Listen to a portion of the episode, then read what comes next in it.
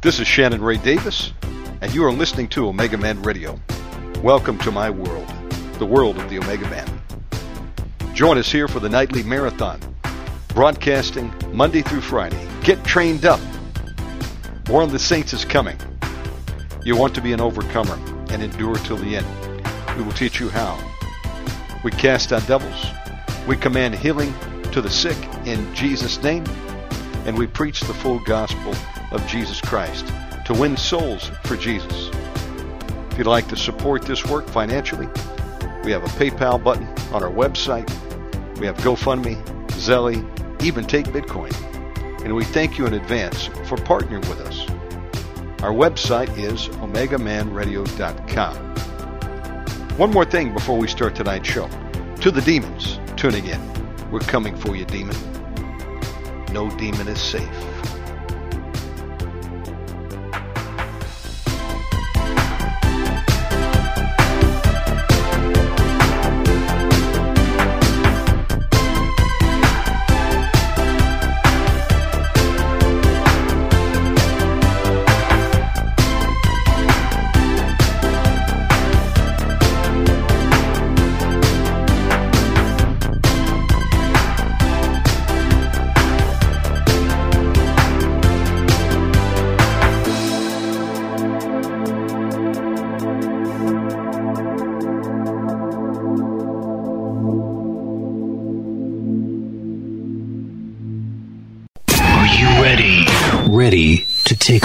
A. Grab your coffee and strap yourself in. If you listen, we can hear God's plan. Because the show is about to begin. You're listening, you're listening to the Omega Man Radio Network. And a quick announcement, folks, we're back on YouTube. This will be my eighth attempt, and not all shows are going to be able to go on there, but the ones that will clear the censorship, I will be uploading. So go to my website. You'll find a link to the new YouTube channel and hope that you'll subscribe to it and follow some of our programs there. Okay, Brother Ron, welcome back. How y'all doing tonight? Good. We're doing well. Tonight's the 19th of February. And uh, could we do that YouTube on video one night?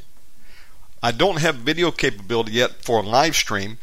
Uh, so what I'm doing is I'm taking the MP3 and putting a static photo up there and uploading. To tell you the truth, in terms of a live video stream, um, we we need to bring that back. Let me get to work on that. Um, I don't have any takers in terms of people that want to do live video, uh, with the exception of you. Look, so I, I find people will hang, will come across it and will stop to watch it. I think it's worth um, a try. Let's do it. I'll work on it. Very good. I think so, I'll have to set up with StreamYard again. Okay, let me write that down and I'll put my brain to work on that. The Lord will help us figure it out. guy from StreamYard also. I got to get back to him. Okay. Kevin, that was his name, Kevin. Okay, well, thank you, Lord. Lord, I thank you for this time tonight. Lord, I thank you for your wonderful presence. I thank you that the anointing abides in your word. Remember, Jesus is the Word made flesh. Jesus is anointed. He's the Word. The Word is anointed. And we need to understand that anointing abides in the Word. So whenever that Word is declared in faith, whenever the Word is declared, the anointing goes forth. So Lord, as we receive your Word in our heart, not just our mind, in our heart, then um, then we receive the anointing that's embedded in it. So, Lord, I thank you again. Did you want to sit or what do you want, honey? I wanted to sit there. Uh, here, hold, hold on a sec, Shannon. Let me get her chair. Welcome aboard, Sister Miriam. And everybody just tuning in. I, I received that. We miss seeing you, Shannon. Oh, well, I tell you what, I'm overdue to send you some photos. I've got a fr- couple Good. fresh ones Narita, thankfully, has been taking a lot of good photos. And um, oh, by the way, Jeremiah just cut a uh, a TV commercial last week. I was surprised. Mm. He got an offer really? to um, appear with many other kids. It wasn't just a solo part in a Colgate commercial, and so um, I'm proud of him. He's doing a pretty good job. Excelente. Okay, I have something interesting tomorrow morning. Uh, I've been in contact with uh, originally a, one uh, little ministry in Pakistan, in Faisalabad, just doing street work with kids, and I helped them out. Oh, one one month, a couple years ago now, and they must have told another ministry and told another ministry, and then they found something online and I've got 12 of these young people. They're all in their mid 20s. 12 of these young people in Pakistan, Faisalabad, that are all doing the work. They're all out on the streets um, and such. But um, we're challenged. They're challenged because they all have a need. They all need finances and such and I'm not in the place to be able to take care of 12 ministries there. We still have ours in Rwanda and, and in Haiti. Um, and I said, God's got to have a better way. You know, it says in uh, 2 Peter 1 3, God has provided everything we need for life, life and, and godliness. godliness. God's provided for all of these ministries all over. But we not just got to find what his provision is. Well, I felt for young people, it would be great for them to start a business. They're young, they're strong, their hands, they're able. Um, because it's kind of like I can feed you or give you a fish and feed you a meal, or I could teach you how to fish and feed you a lifetime. And so I thought, well, we need to teach these young people how to receive God's provision in the Lord. Um, not just not just going on the internet and calling people all over the world trying to get some finances. I mean that works for a while, but it's not going to be the best for them. So anyway, tomorrow morning at 10 a.m. my time, I'm doing a Zoom call and I invited all 12 of them to come on together. Now they don't know each other.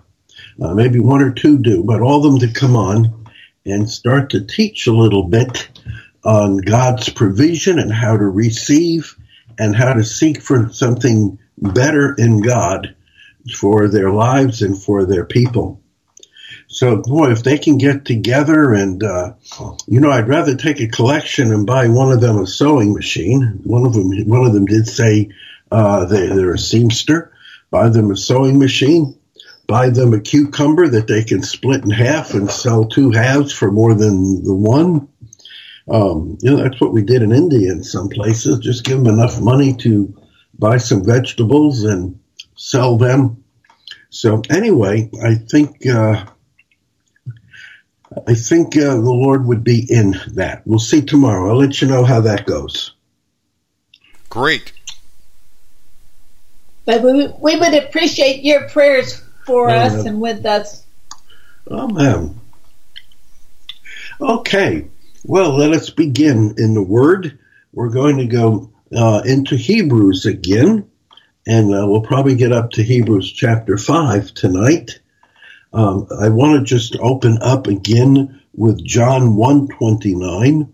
I'll go back and forth here in the English and with some Greek and with a couple translations that we have uh, starting many though with our King James, New King James.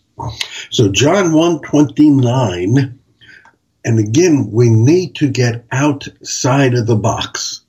We have been so trained with religious thinking of many of these verses that it's hard for us to see that maybe God was speaking something even greater to us in the midst of it. So the next day, John saw Jesus coming toward him and he said, Behold the Lamb of God who takes away the sin of the world.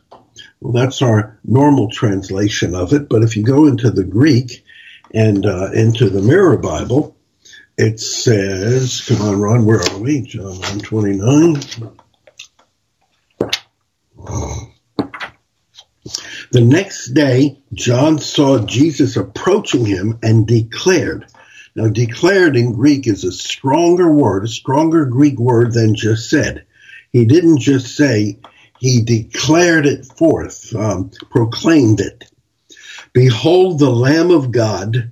This is the one who would lift the sin of the cosmos like an anchor from the seafloor for mankind to sail free.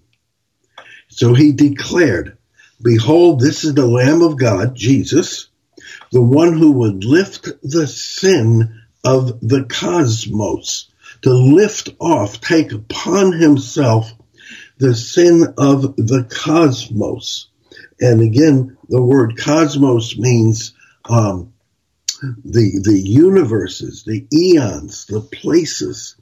He would take off the sin of the cosmos, the worlds, like an anchor from the seafloor.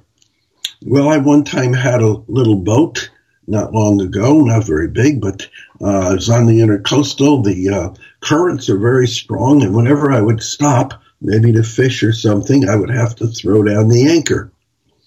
And the moment you would lift the anchor, the boat then would get caught into the current.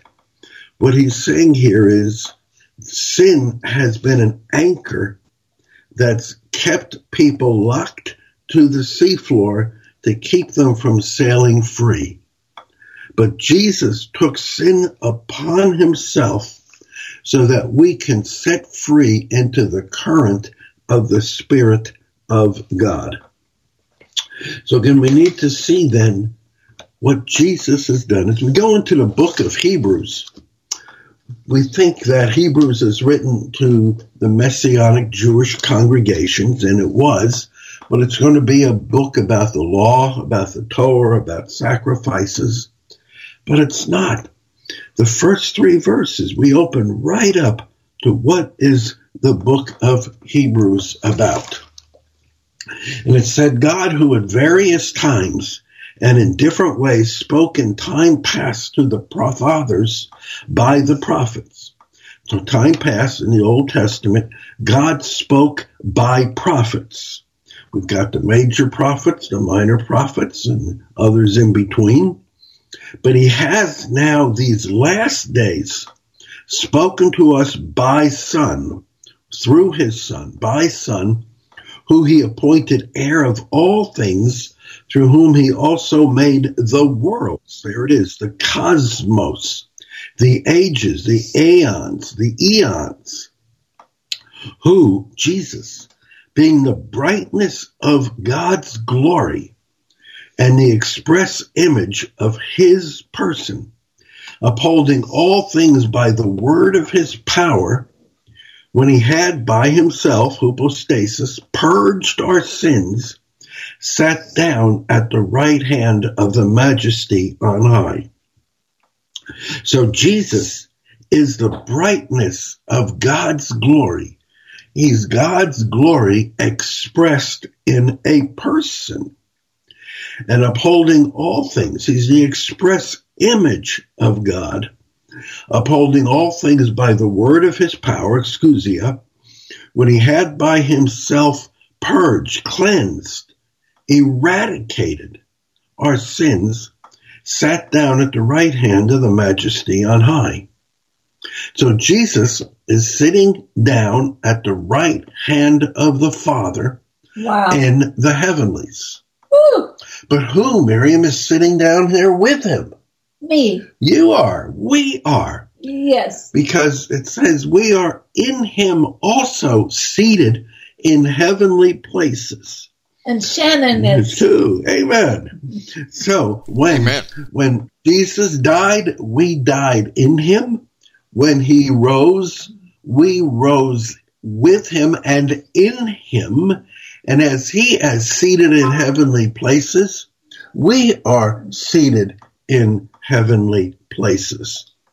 So that's the opening of the book of Hebrews, talking about Jesus, the glorious manifestation of the Father. So let's see what else then we're going to see. We can go down to verse 5. And now it talks in the Hebrews uh, chapter 5 verse 5 that you are my son. Today I have begotten you. Which of the angels did he ever say that? No. And I will be to him a father, and he shall be a son. Let the angels of God worship him. And then it says, who makes his angels spirits and his ministers a flame of fire. I don't think God ever called the angels his sons. No. No. But, but who does he call his sons? Us. Us. we are sons of God, small s. And that. And, you know, those who are led by the Spirit of God are sons of God. So I proclaim that we are being led by God's Spirit. We are his sons, small s. Now, to which of the angels has he ever said, Sit at my right hand till I make your enemies your footstool? Are they not all ministering spirits sent forth to minister to those who are heirs of salvation? Well, that word salvation there, sozo, heirs of your full, complete salvation. That's not just your beginning salvation when you receive the Lord, but your whole walk in your life. You're walking out your salvation. They're not ministering spirits sent to us. And uh, we have these spirits, these angels all around us, and they're all waiting to be assigned a job. Now, they'll do anything that you need in life as long as you ask them according to the word of God. They hearken to the word. So they're not going to do something outside of God's word or God's will. But we need more than ever. I need, we need Yes. these angels to help us complete our assignment because there's more and more strong negative force against us, demonic forces that are there to keep us from fulfilling the calling, the purposes that God has placed within us, even from the foundations of the world. Now we go into chapter 2. And uh, therefore, then we must give more earnest heed to the things we have heard, lest we drift away. For if the word spoken through the angels proved steadfast in every transgression, and disobedience received a just reward, how shall we escape if we neglect so great a salvation? I want to skip down to uh, verse 14 here. And it says, Inasmuch then as the as the children have partaken of flesh and blood, he himself likewise, that's Jesus, shared in the same, that through death he might destroy him who had the power of death, that is the devil. Now, then, as children have partaken of flesh and blood, he, Jesus himself, shared the same. He came in a human body that through death, his death, he might destroy him who had the power of death, that is the devil, and release those who, through fear of death, were all their lifetime subject to bondage. For indeed, he does not give aid to the angels, but he gives aid to the seed of Abraham. And that's, That's all us. of us. That's right. Every believer is of the seed of Abraham. Therefore, in all things he had to be made like his brethren, that he might be a merciful and high priest in things pertaining to God, to make propitiation for the sins of the people. Propitiation, to become the supreme sacrifice for the sins of the people. For in that he himself has suffered, being tempted, he is able to aid all of those then who are also tempted. Now again, in verse uh, uh, 14, it said that he might destroy him.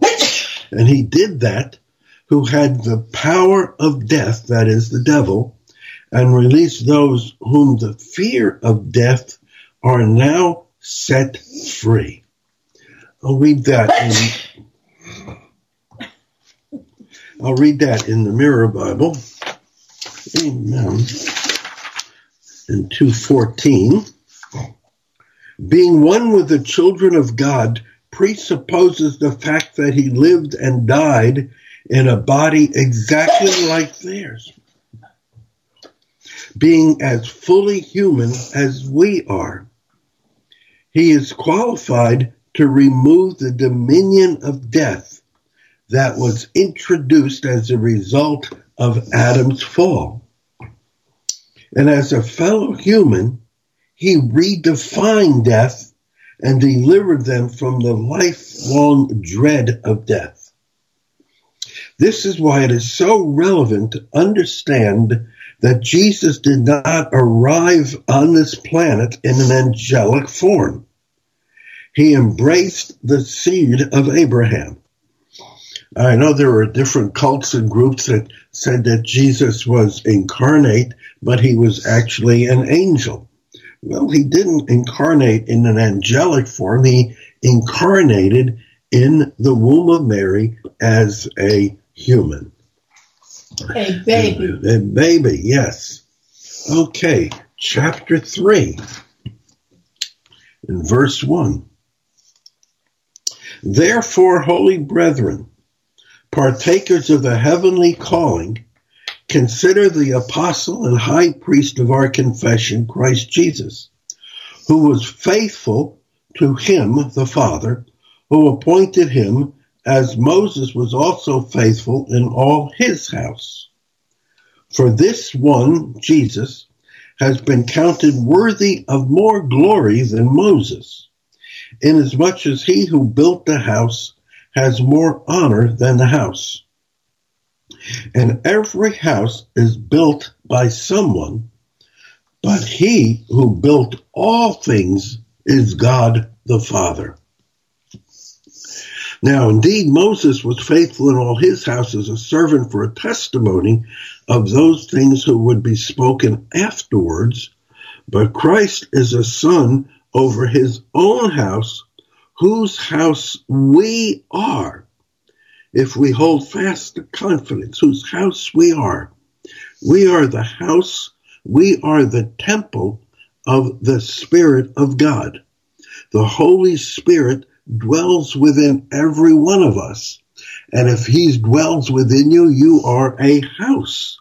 You are a building. You are a temple of God. And, uh, and rejoicing. Now, therefore, verse 7, as the Holy Spirit says today, if you will hear his voice, do not harden your heart as in the rebellion in the day of the trial in the wilderness where your fathers tested me and proved me and saw my works forty years. Therefore I was angry with that generation. They always go astray in their heart. And if they had known my ways, I swore in my wrath, they shall not enter my rest. So the teaching tonight, going up into chapter five, is entering the rest of God. And what does that mean for us? And how do we do it? Now, it says that they always go astray in their hearts. It doesn't say they go astray in their minds. You know, I remember when I pastored years ago, people would pray and call and say, you know, I've, I've got all these bad thoughts and I'm sinning in my mind and, uh, you know, am I going to go to hell? And I said, no, it's not a question of your mind of thoughts. It's a question of heart. For with the heart man believes. It's not with your mind and your thoughts. We all have thoughts that go through our mind. Sometimes we have good thoughts or bad thoughts and things. We, what do you do with a bad thought? You take captive of the thought and you give it to God.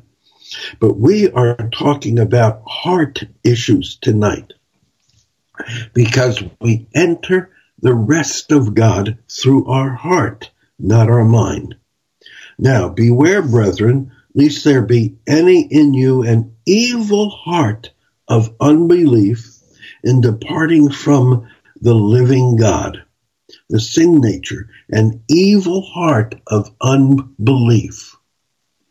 We see in, you know, some, uh, don't know if it's in Catholicism, others they kind of chronologize uh, um, sins and the worst sin and the and the uh, and a better sin. I don't know. I think all sin is sin, but the sin is the sin of unbelief. Unbelief is what will God will give call you an evil heart. Now, departing from the living God. So exhort, encourage one another daily while it is still called today, lest any of you be hardened through the deceitfulness of sin. So encourage one another daily.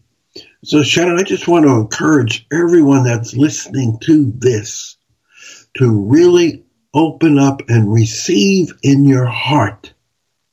Come out of religious traditions, of things that you have heard and said. You know, you are not a sinner. You're not a worm crawling in the ground. You know, you are a son of God. Sin has been removed off of you by the works of Jesus, by his work, not ours. Sin has been removed off of you. You are not just human. You are now a new creation in Christ able to fulfill all that God has called you today. So, today, lest any of you be hardened through the deceitfulness of sin.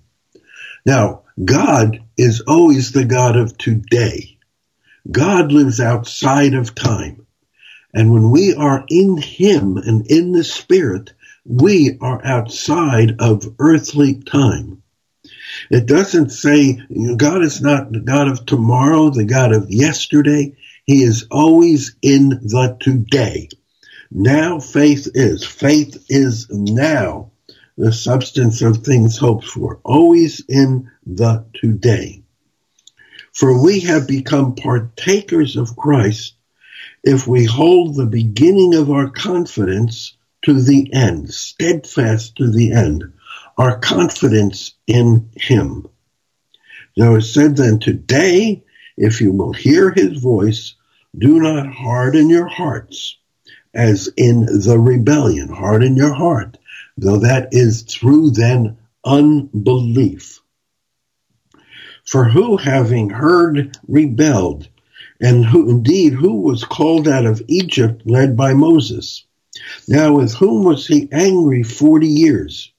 Was it not with those who sinned, whose corpses fell in the wilderness? You know, of all those that came out of Egypt, anywhere between two and a half million up to six million, including women and children, every one of them died in the wilderness except for two Joshua and Caleb. Caleb. Joshua, and they're the only two that made it through because they were the only two that believed God, believed in what he said. Now, my eyes are getting clear here. So that they could not enter in because of unbelief, whose corpses fell in the wilderness, and whom he swore they would not enter his rest but those who did not obey. So we see that they could not enter his rest because of unbelief.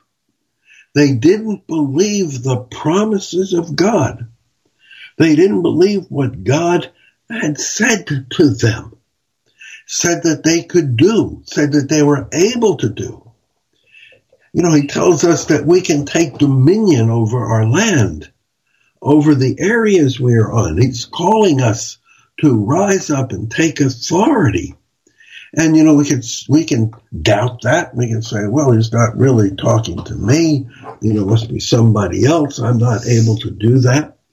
Well, that's called unbelief. We're unbelieving. We're not believing in what God said we can do and who we are in Him.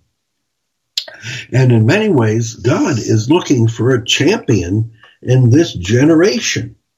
Young champions, older champions, he's, he's looking for people that would receive his word and would, uh, would believe it, take it and act on it. So now, I get my glasses cleaned here. We go to chapter 4. So therefore, since a promise remains of entering his rest, let us fear lest any of you seem to have come short, come short of entering his rest. We are all called to enter God's rest. And what that means is to rest from doing our works and to believe on, to rely on, to trust on his works that he has done. So again, we have to come out of the place of believing in any manner in our works. That if you pray more, you fast more, you give more, you do more, that's going to get you closer to God, more accepted to, by God.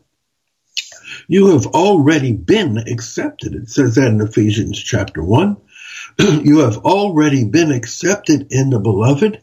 There's nothing more you have to do to get accepted. You already are just by receiving Him, by receiving Jesus. So, for indeed the gospel was preached to us as well as to them. Pardon. But the word which they heard did not profit them, not being mixed with faith in those who heard it. Not being mixed in faith. For we who have believed do enter that rest. For he said, so I swore in my wrath, they shall not enter my rest, although the works were finished from the foundation of the world. What a big statement there. We don't hear much talk like that. But the works of God were finished before the foundations of the world. They were already done in Him. And then Jesus carried and acted it out. Can you throw that away? No, we can't get to it. Sorry for that other phone ringing in the back there. That's okay. No problem. It's a spam. Oh, Amen. So that the works were finished from the foundations of the world. So God had already prepared everything in advance before he even created this earth realm, before he created the heavens, the sun, the moon, the stars, the plants, the animals, humans, he already had completed his work from the foundations of the world. They were finished. Then Jesus carried that out and then his final words on the cross was, it is finished. Amen. That means it has been completed. The works of God was done. And so Jesus says, all we have to do by faith is to believe in what he has already done. There's nothing more that we have to do. You know, some would say, throw that away. No. Wait a second, Chef.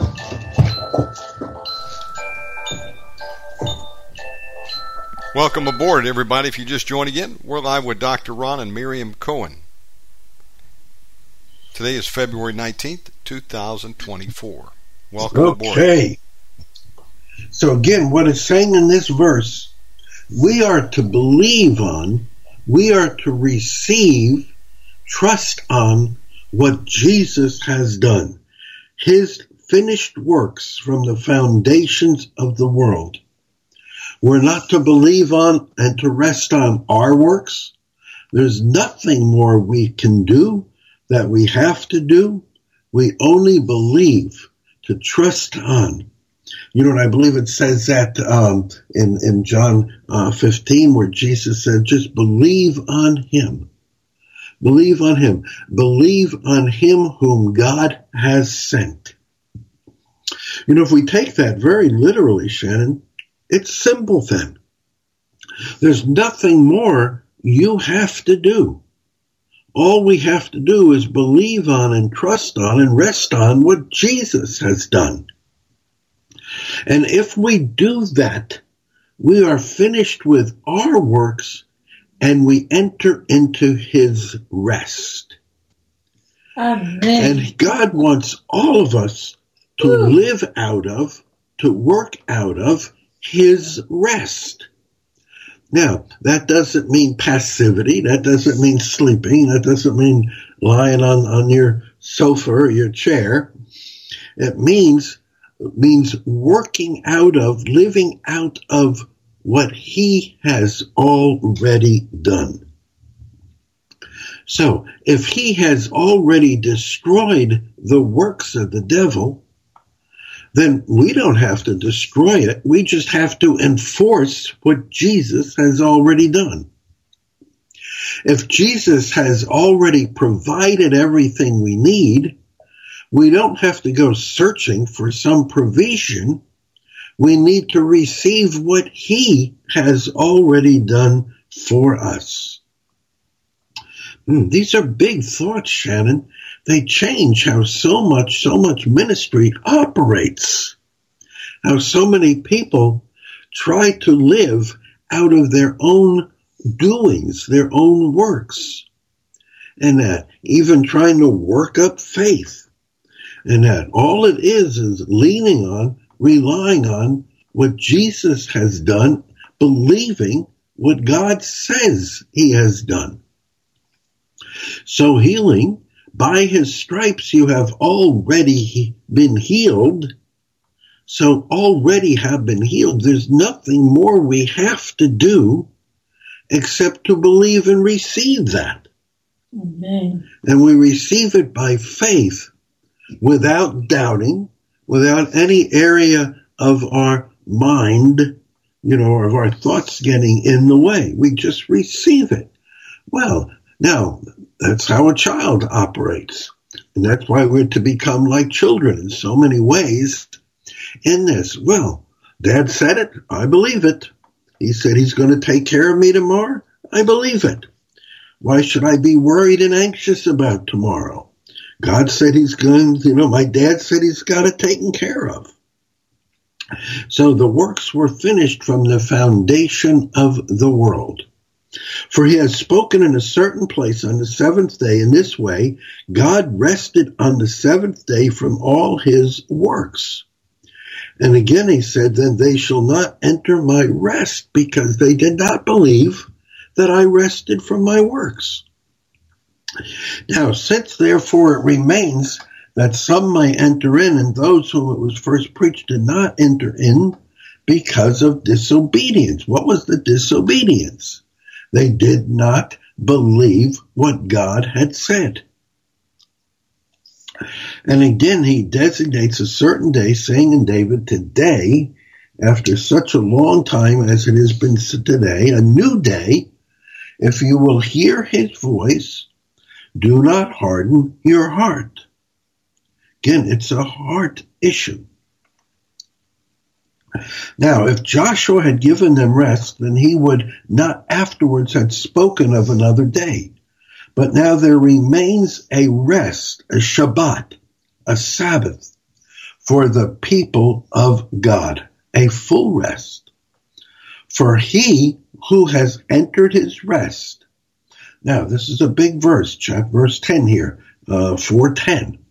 And this is for any of us, for any of us, all of us who enter his rest has himself also ceased from his works as God did from his. So Lord, again, I lift up everyone listening and Lord, This is only going to be by revelation in the Spirit for you to see or understand what are your works that God wants you to rest from. Well, is feeding the poor or doing visiting orphans or taking care of, uh, of widows and such? Well, no, that's that's not works that God wants you to cease from. Those are the fruit of being saved, being in God. But we are to cease from our works, our abilities of salvation, and receive completely what He has done. Boy, I don't know how I can more clearly make this be said. Let me see what it says in the mirror here. I've, I've, I've caught this in, in my spirit before. I've, I've seen it, you know, I've seen it now. So here it is uh, in, in, the, in the Mirror Bible 4 9. The conclusion is clear. The original rest is still in place for God's people. Mm-hmm. The rest that is being talked about is still there for all of us to enter into. God's rest celebrates his finished work. Whoever enters into God's rest immediately abandons his own efforts to improve what God has already perfected. So whoever enters into God's rest immediately abandons his own efforts to try to improve or do anything more in what God has already perfected. So let us therefore be prompt to understand and fully appreciate that rest and not fall again into the same trap that snared Israel in unbelief. Unbelief in not believing the word of God. Therefore, let us be diligent to enter his rest be diligent. So, Lord, I ask, Father, that you would help us all to see and understand. So, Lord, I want to abandon my works. Amen. Amen. You know, in Shannon, so many ministries are exhausted by the time they're our age of trying to do, trying to enter into. When God says, abandon your own works, abandon your own and just believe in what he has done. Lest anyone fall after the same example of disobedience. Now, Hebrews 4.12 is a very famous, famous verse. Many people quote it. For the word of God is living and powerful and sharper than any two-edged sword, piercing even to the division of soul and spirit, joints and marrow, discerner of the thoughts and the intent of the heart. Now, not the mind, but the thoughts and intents of the heart.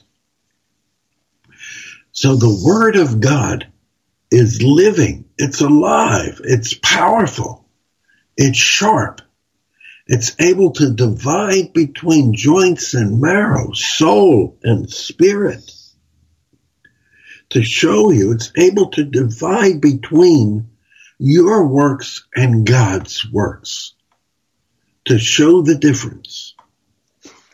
In the uh, mirror here, it says, the message God spoke to us in Christ is the most life giving and dynamic influence in us, cutting like a surgeon's scalpel, sharper than a soldier's sword piercing to the deepest core of human conscience, to the dividing of soul and spirit, ending the dominance of the sense realm and its neutralizing effect upon the human spirit. What's it saying there?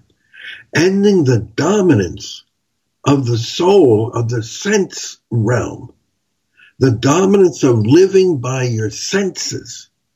What you see, what you hear, what you feel, what you taste, what you smell. the dominance of the sense realm neutralizing its effect upon the human spirit. For you are to walk by faith and not by sight, not by your senses. You're not going to accomplish this rest in God or much of anything in God through your physical senses. And your senses physically are dominant. They try to dominate you. But you need to then discern between soul and spirit. Lord, what am I feeling now? Is this of you or is this of my own self? Because the sense realm will neutralize. you know, what's another word for neutralize? Cauterize. Will neutralize its effect upon the human spirit. Hmm. In this way, a person's spirit then is freed to become the ruling influence again in your life. Your spirit now is free to lead you in your thoughts and intentions of your heart. Your spirit is able to rise up now you are to be led by the Spirit of God, not your soul, not your senses, not what you feel, not what you think. But what does God say? To be led again with the thoughts and intentions of your heart. You're free to do this now. Jesus took sin off the whole cosmos. He lifted it up he lifted up like a boat anchor to set you free to sail. And other other uh, um, analogies there is like an eagle. You are now free to rise up high in God.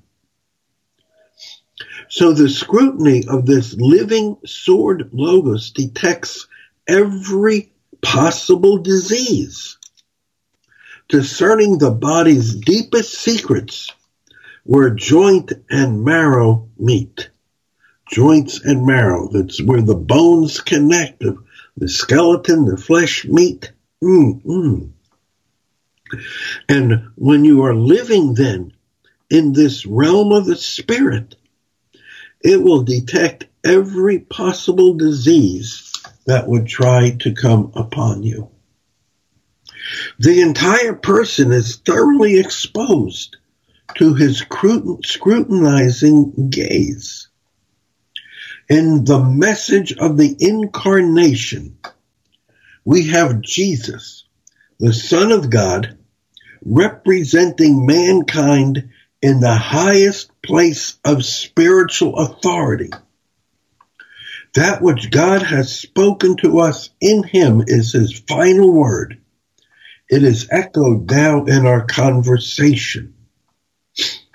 As high priest, he, Jesus, fully identifies with us in the context of our frail human lives.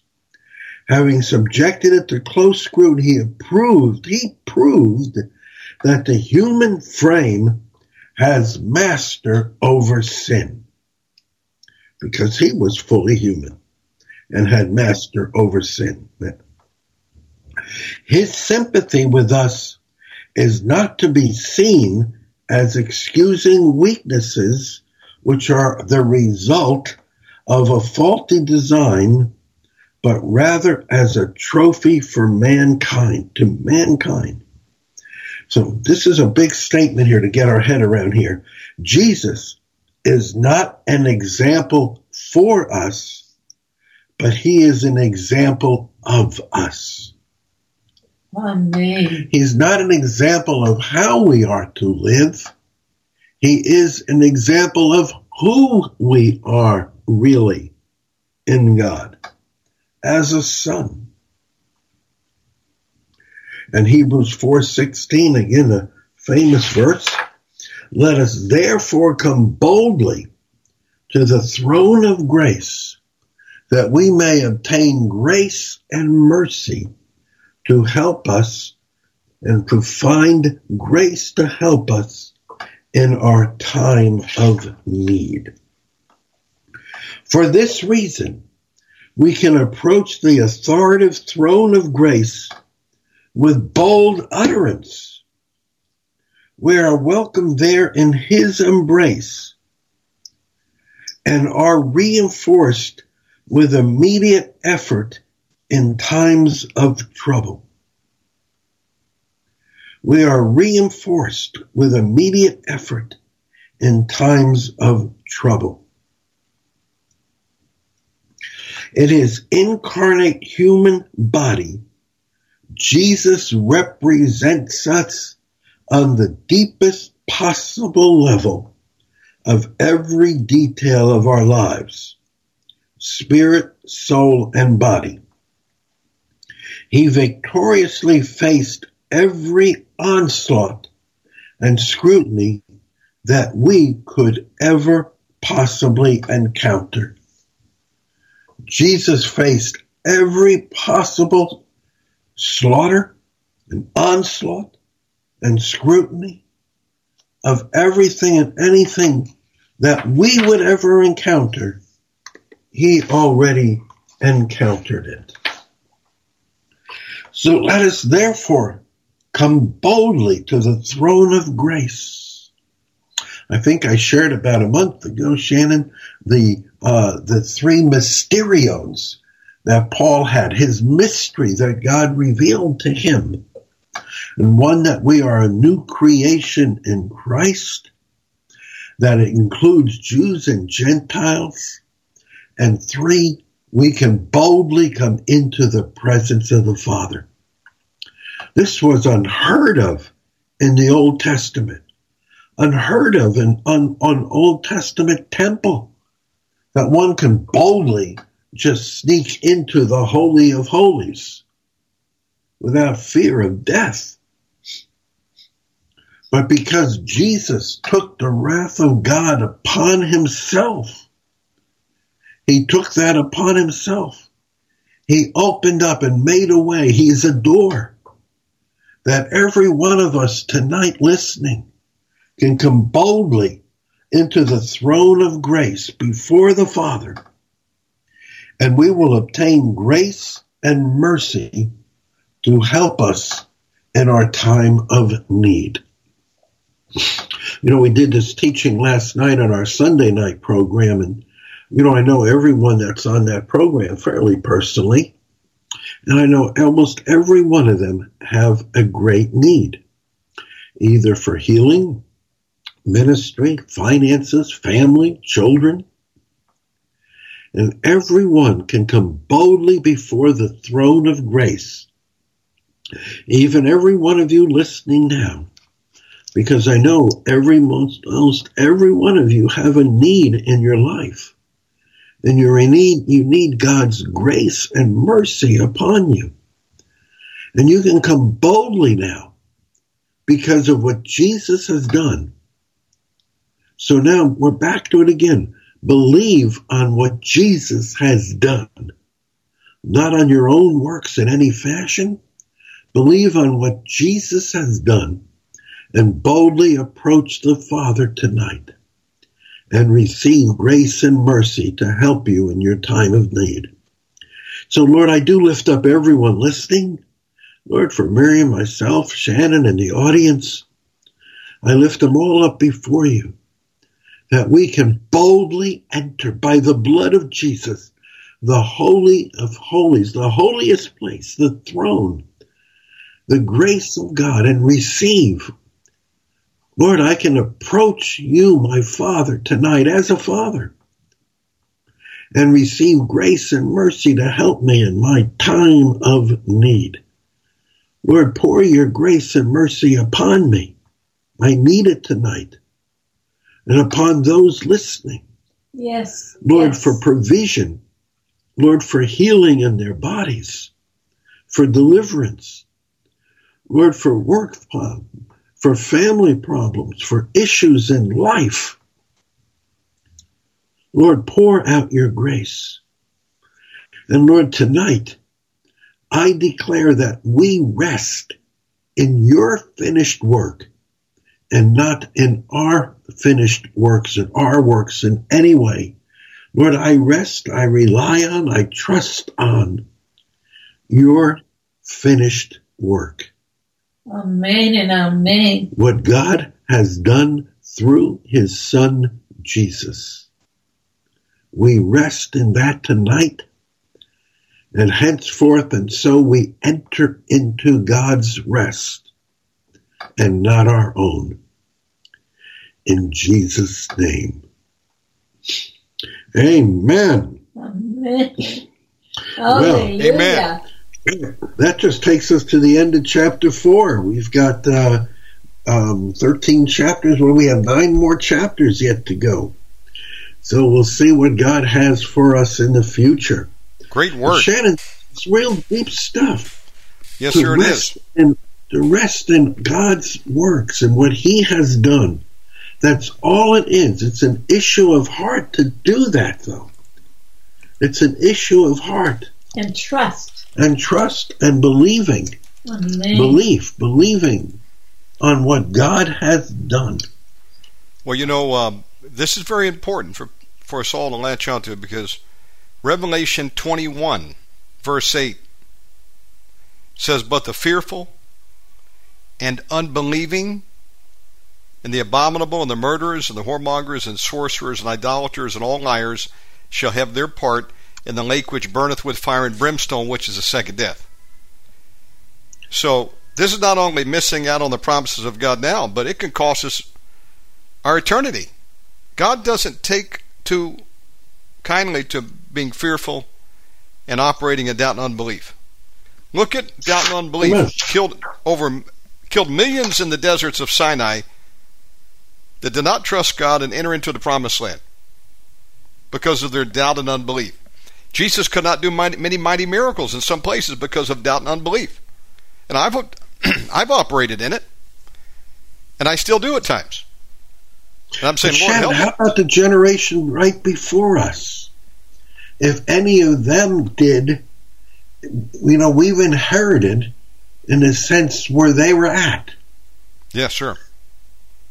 So here we are trying to accomplish in Christ everything that they never did in their generation. I've thought about that I want us, I want us to get this right so that we leave our kids, our generation, and our grandkids, our generation, we live in, leave them in a better place than what we inherited. Absolutely. And I'm talking about in the spirit of God, not in the natural. I mean, we see what's happening in the natural realm and the chaos in the world. I'm not talking about leaving that. I'm talking about leaving the maturity in the realm of the spirit that we are gaining in God as sons to the next generation. Well, speaking of the next generation, that brings up a, an interesting topic. Uh, are you? Do you know a lady named Janie Duvall who was a producer for Sid Roth? You probably met her at one time. Uh-huh. I remember Janie, sure. Okay. I think she worked with Sid Roth, let's just say 25 plus years, long time, and she's got Yeah. her own YouTube channel now. She has And her husband very is still there with Sid. Oh, okay. I only know her uh, by uh, some of the videos I saw with her in the background. But anyway, I I found her YouTube channel, and she has some interesting guests on. She's had a guy on named Mark Biltz, and he did a book a number of years ago about the um, the moons, and he's got a book coming out where he's talking about God's calendar of reckoning in the Shemitah cycles. Shemitah. Uh huh. Uh huh. Now, I'm not going to try to regurgitate the whole thing, but I posted on my Facebook wall, and it's worth everybody looking into. He lays out a case that God does everything according to according to His appointed times, and it's not uh, the Western Julian or Gregorian calendars. It's His own agricultural calendar, you know, based on the Abib of the barley, right? And Shemitah Right. cycles. And Mark, in this presentation, he's got a book coming out soon. I Encourage people to get it. He says the next window, according to his reckoning, that the tribulation could even start would be probably around 2030.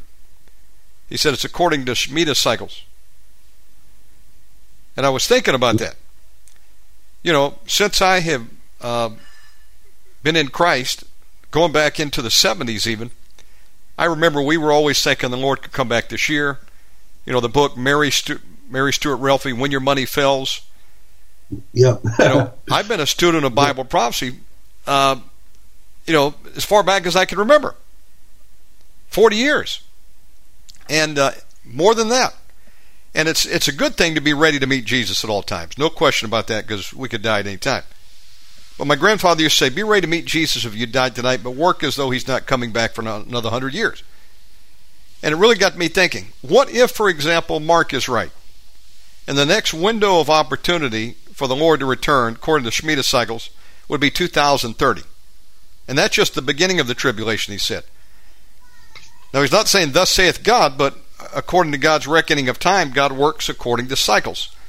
So I got thinking about that. You know, as bad as it looks now, COP28, you know, all these cabals that are meeting, all the uh, the Agenda 2030, all this stuff, right?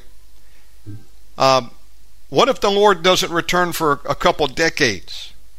I mean, he's saying that's the earliest window. Now, it may seem like uh, a long time to you and I when, you know, the lifespan is no more than 120 typically, right?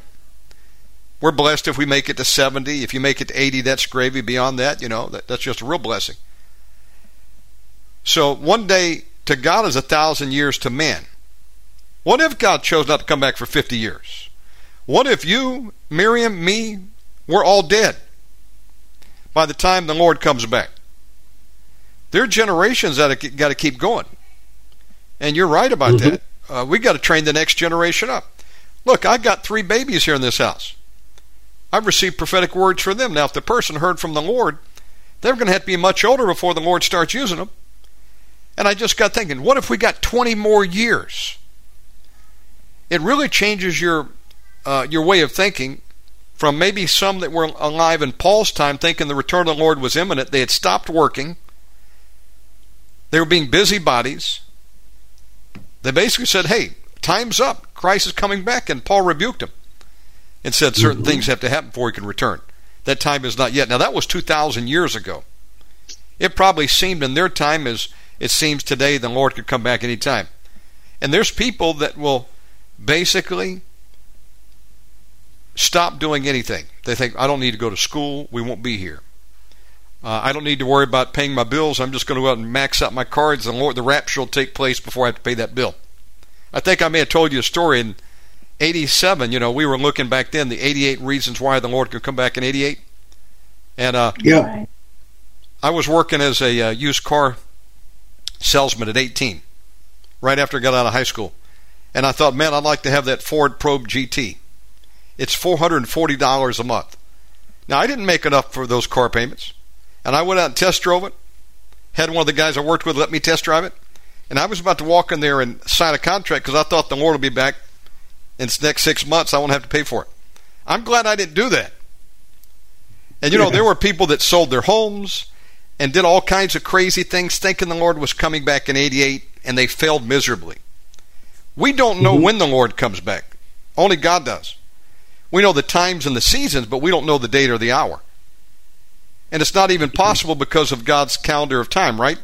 The new year changes from year to year, right? Unlike January 1. So, what I'm saying with all that I've said, I'll throw it back to you, is we don't know when Christ is coming back. We know the signs, but it may not be when people think it is. And so, if you're disengaging and you're thinking, well, no reason to get started in the ministry, no reason to build an orphanage, no reason to do this or that, no reason to educate myself. You could be in for a rude awakening when it doesn't happen when you thought it happened. Because I thought it was happening in 88. We thought it was happening in 78. I thought it was happening in 2000. I thought it was happening in 2005. I thought it was happening when they had the collapse in 2008. I thought it was going to happen again when Obama was in office. And it didn't happen. And you know what? I may, I may not ever see live to see it happen, but my kids probably will. So it's time to occupy because Christ is going to come al- back, and if he Also, finds you have seen it happen yes, that the Spirit of Christ has come on millions of believers. I'm, I know he's coming back. Um, I don't want to be one of those that says, you know, look, uh, he's not coming back, so let's just drink and be, live and be merry. No. We have the parable of the master that went away and he was gone a long time and he came back and found his servants gallivanting and it didn't turn out well for them. I'm saying occupy till Christ comes and we may not see him come back in our lifetime. I just don't know. But I'm not going to um, knee jerk and, you know, bunker down and bite my nails and say Klaus Schwab's, you know, going to destroy everything that I would like to do, so why even try? We just don't know that. I'm actually operating on a new mandate. Next window of opportunity for the Lord to return, probably 2030, so I've got at least seven years. Now, in his presentation, he also talked about an uh, attack coming on America 2024 to 2026. So let me temper the message with also the fact we could see radical earth changes. We could be in World War III. We could see a nuclear exchange. We could be under martial law. Plagues, earthquakes, you name it could happen. I don't deny any of that. You know, horrible things could happen to our country of America. But I think it's a rallying call that we may have more time than we think. At my mm. gr- at my grandmother's funeral in 2011, two of the brightest people I know in the ministry were my grandfather and his brother Uncle Johnny. They had went into the ministry in the 50 in like 55. Original pioneers. Granddad just went home to be with the Lord about two years ago at age 90. And I heard them having a conversation. And it was like being there if I could have sat in on Moses and Aaron. I literally saw the anointing of God on them, and it was kind of it was uh, it was freaky. I mean, it was awesome. And they were having a conversation. My great uncle Johnny said to my granddad, "You know, Sylvan, this thing may drag out excruciatingly slow and painful." And that was 2011. I thought the Lord might even be coming back imminently then. And look, that's 13 years ago. And I think Uncle Johnny was being prophetic. This thing may drag out. So what are we going to do? Are we going to get to So, Shannon, the end and we find Mike- out that we wasted our time? Back over to you. yes. Again, what I would counsel and do counsel is to teach the young people how to walk in the Spirit. Yes, sir. how to live out of the Spirit, to live out of what Christ has already done, to enter his rest, and in that we will be fruitful and our fruit will remain. And whether it's one generation or two or 10 years or 30 years, um, I, I've been in the Lord around as long as you have, so you know I remember the late great planet Earth, and I remember, um, you know, 1982, 83, the world is collapsing, and it was around churches that were building uh, food storages and people that were buying up 20 years worth of food because God was coming back. The, the end of the world was going to happen in the 80s Yes, sir. And uh, then 88 reasons why Jesus is, is, is coming and, and what did he write a little bit later? 88 reasons why Jesus was late for in 88 Now, I don't blame any of these people. I don't. Um, at I don't think he was late. I think he's he's in perfect time. And he's also in us and we are to manifest him to the world around us. And you know, so what I do I want to enter that rest yes, where I am no longer leaning on any of my own works, my own thoughts, my own doings, my own past. But Lord, we are trusting literally on His finished work in everything we do.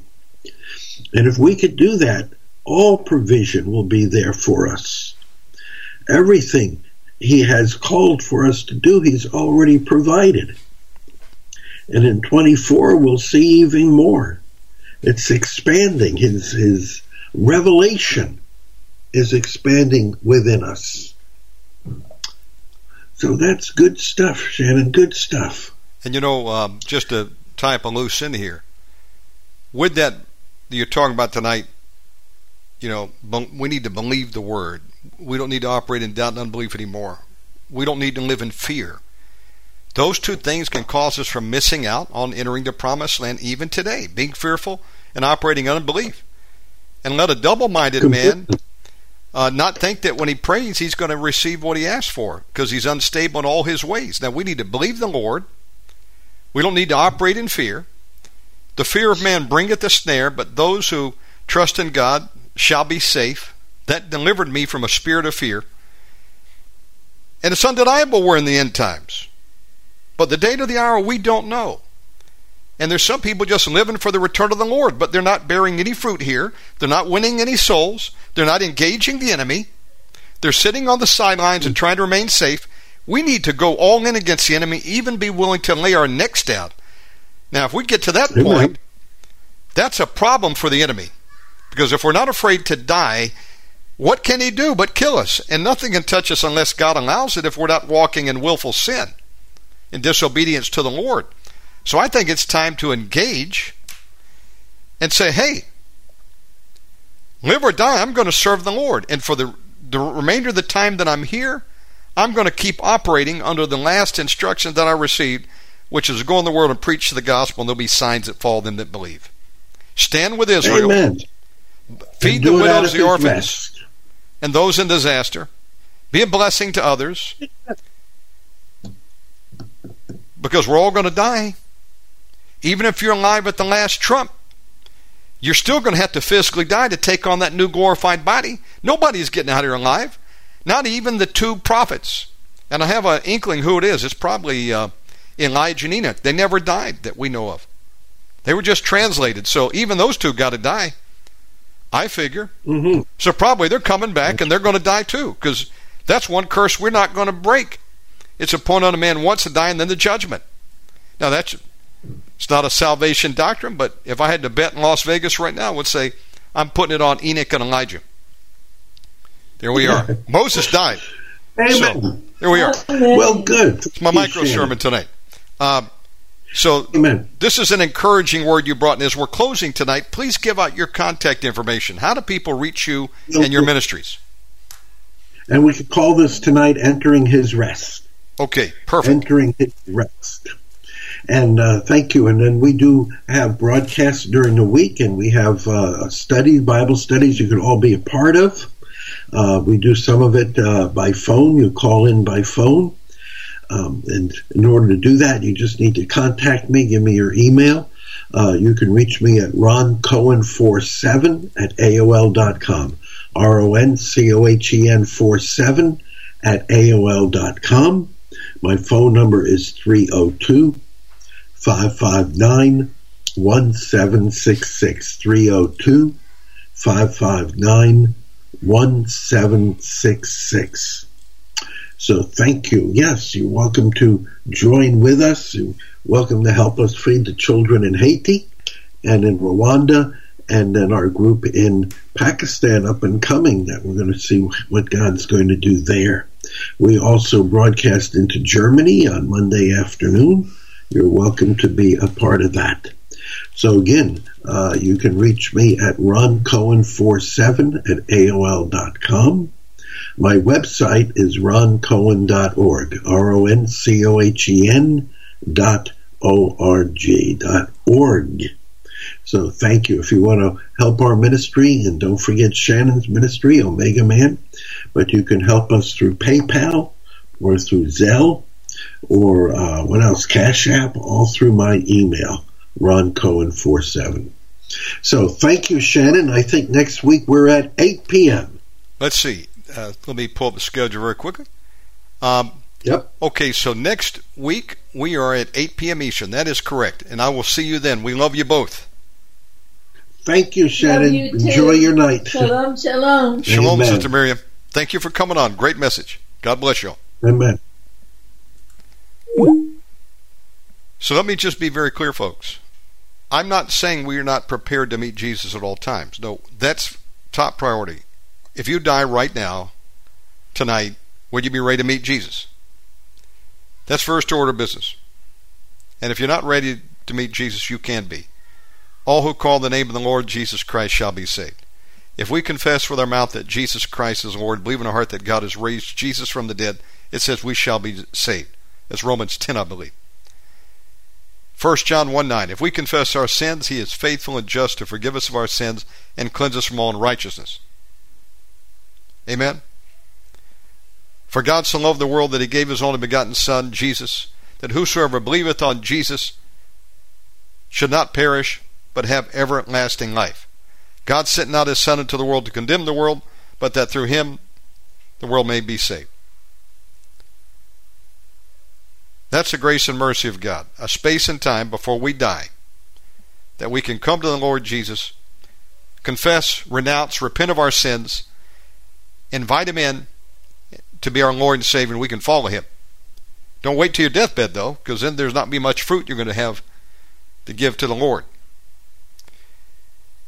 However, that being said, if you're ready to meet the Lord or you're willing to come back to the Lord, if you backslid, as I did at times in my life, Thank God for His mercy and grace, or I would have been screwed. But I don't take that for granted. Then that being said, we need to get we need to get out of this mindset that all is lost. It's very dangerous to tune in too much to prophetic end time radio programs. If you see a trend where that's all that they're talking about destruction, disaster, calamity, and you feel fearful when you get off that program you're motivated to spend a lot of money in end time preps. I've been there and done that. That's not helping Jesus out at all. Now, yes, I want to be informed. But when it's all said and done, you still got to make a decision. Are you going to serve the Lord with the time you got here or not? I think many people think they're going to get out of here alive. And if you read the Word of God, I don't see that too many people escape trouble that's coming. Most believers will be one of two categories. Either they'll endure to the end, lose their head, or they're going to tap out and get offended and go to hell. Jesus comes back when he says he's coming back, immediately after the tribulation prior to the wrath of God. And beyond that, we probably have more time than we think. If you've been just tuning in end time radio as I have for years, always thinking this could be the year. Listen, I've been I've had people tell me that since 2004. And I don't want to be the other one that says, well, you know, they've been saying it for a long time Jesus isn't coming back. No, he is coming back. And we need to be ready to meet him whenever we go to meet him. But we also need to realize he's not happy with people that are wasting their time down here.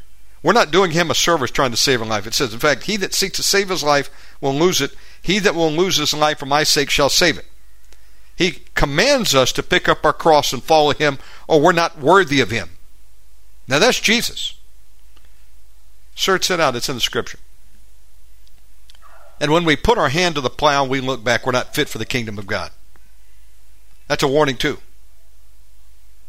God's looking for fruit. There's a parable about those that don't bear any fruit. The fig tree bared no fruit. Jesus cursed it and it died. But there's also the parable where it talks about those that were given talents and did nothing with it. What they had was taken away and given to others. And there's one that did not bear any fruit. And the vine dresser worked with that plant, tried to help it, probably threw some Miracle-Gro on it, gave it some more water, and it just wouldn't bear any fruit. What did he do? I think he called it evil, and he plucked it up and threw it into the fire. We're ordered to bear fruit. We're ordered to report for duty. This is not a voluntary enlistment. We've all been drafted. And when you've been drafted, you can report for duty or you can go AWOL and run to Canada. Hear what I'm saying? And we've been called to continue until we get a change in orders. And the Great Commission has not been rescinded or changed. We're to operate until we die, and we die with our boots on. Lord says, You've done enough, come on home. Or the Lord comes back. Until then, we occupy till He comes. Jesus said, Will I find faith when I return? Will He find His servants working when He comes back? Will they have borne fruit? I don't want to be one of those that didn't do anything. It said, But Lord, I was ready. I knew about all the plans of the New World Order. I knew what Klaus Schwab was going to do next. I knew all about COP 28. But we didn't win any souls. We didn't feed the poor. We didn't help the widows, the orphans, those in disaster. We didn't stand with Israel. We didn't cast out any devils. We didn't pray for the sick. We didn't read our Bibles, love one another. We're not doing a service to the Lord then. We're just taking up air and sunlight. It doesn't have to be that way. But we've got to get out of this mindset, this fatalist mindset that all is lost. And snap out of fear. I've had to shake myself saying, Lord, help me. Not be fearful of the end times. And really, that verse delivered me. Now I've just got to act on it. I'm getting ready to go mobile as God opens the door and do some things that I may not have done before.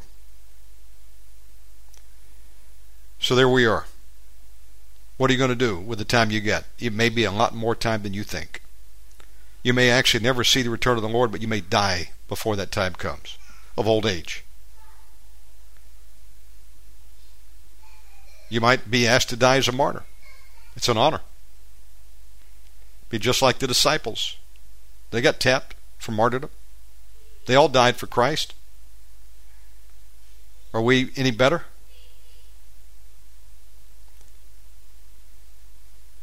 It's time to stop knee jerking. I've been through this before. I can remember this day almost 20 years ago. Thought it was over then. Went into panic buying mode. I didn't do the Lord a bit of good acting like I did. And He had to rebuke me. Some trust in horses and some trust in chariots, but we remember the name of the Yahovah our God. It's no different today. 20 years, that's a quarter of your life. That's nothing to the Lord. And I'm going to do this calculation. Mama Narita actually said something to me that was thought provoking. She said, How long is a minute to the Lord in human time? Now, that should be an interesting uh, math problem to solve. Maybe you can solve it. If we know a day to the Lord is a thousand years to men, how much is one minute of God's time in human time? That may give us a new uh, revelation right there.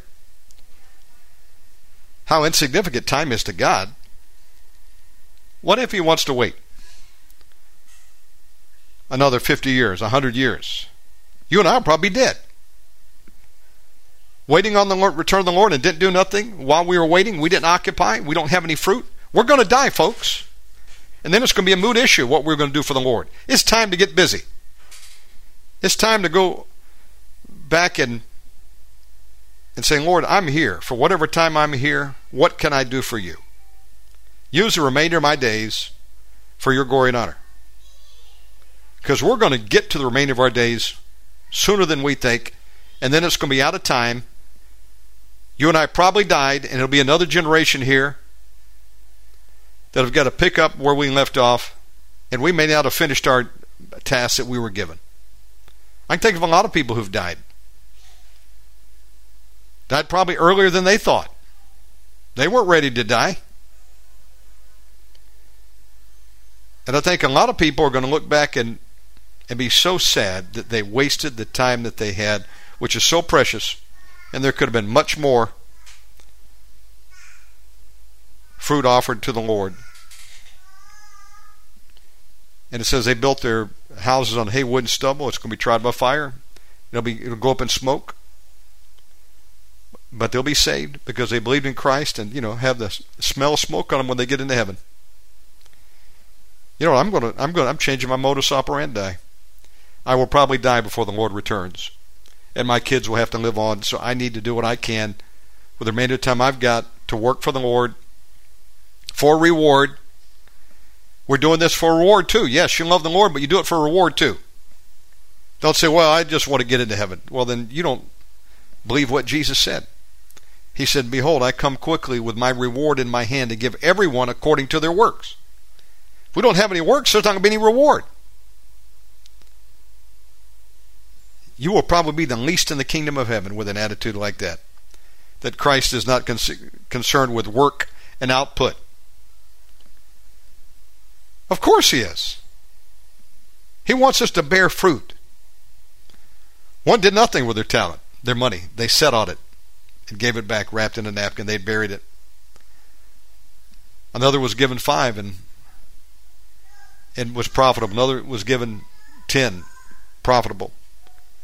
And them that were trustworthy and bared fruit, God gave more. It's going to be that way in kingdom come.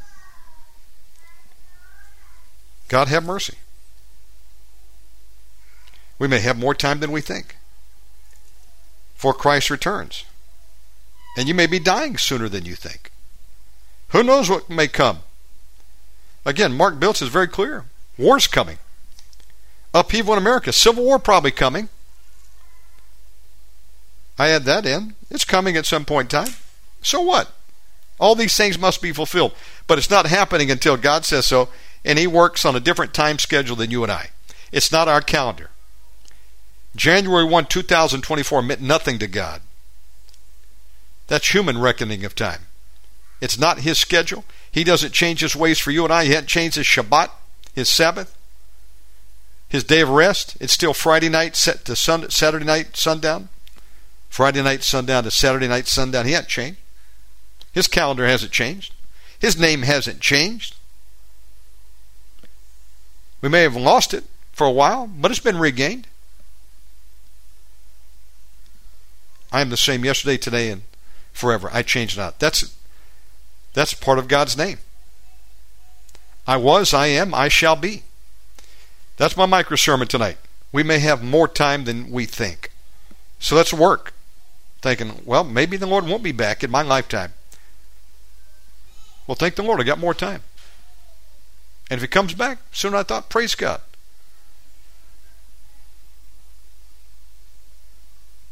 But are we living our life doing nothing, just looking for the return of the Lord? Or are we saying, Lord, I know you're coming back, and I'm looking forward to that time, but I got a job to do. You need help.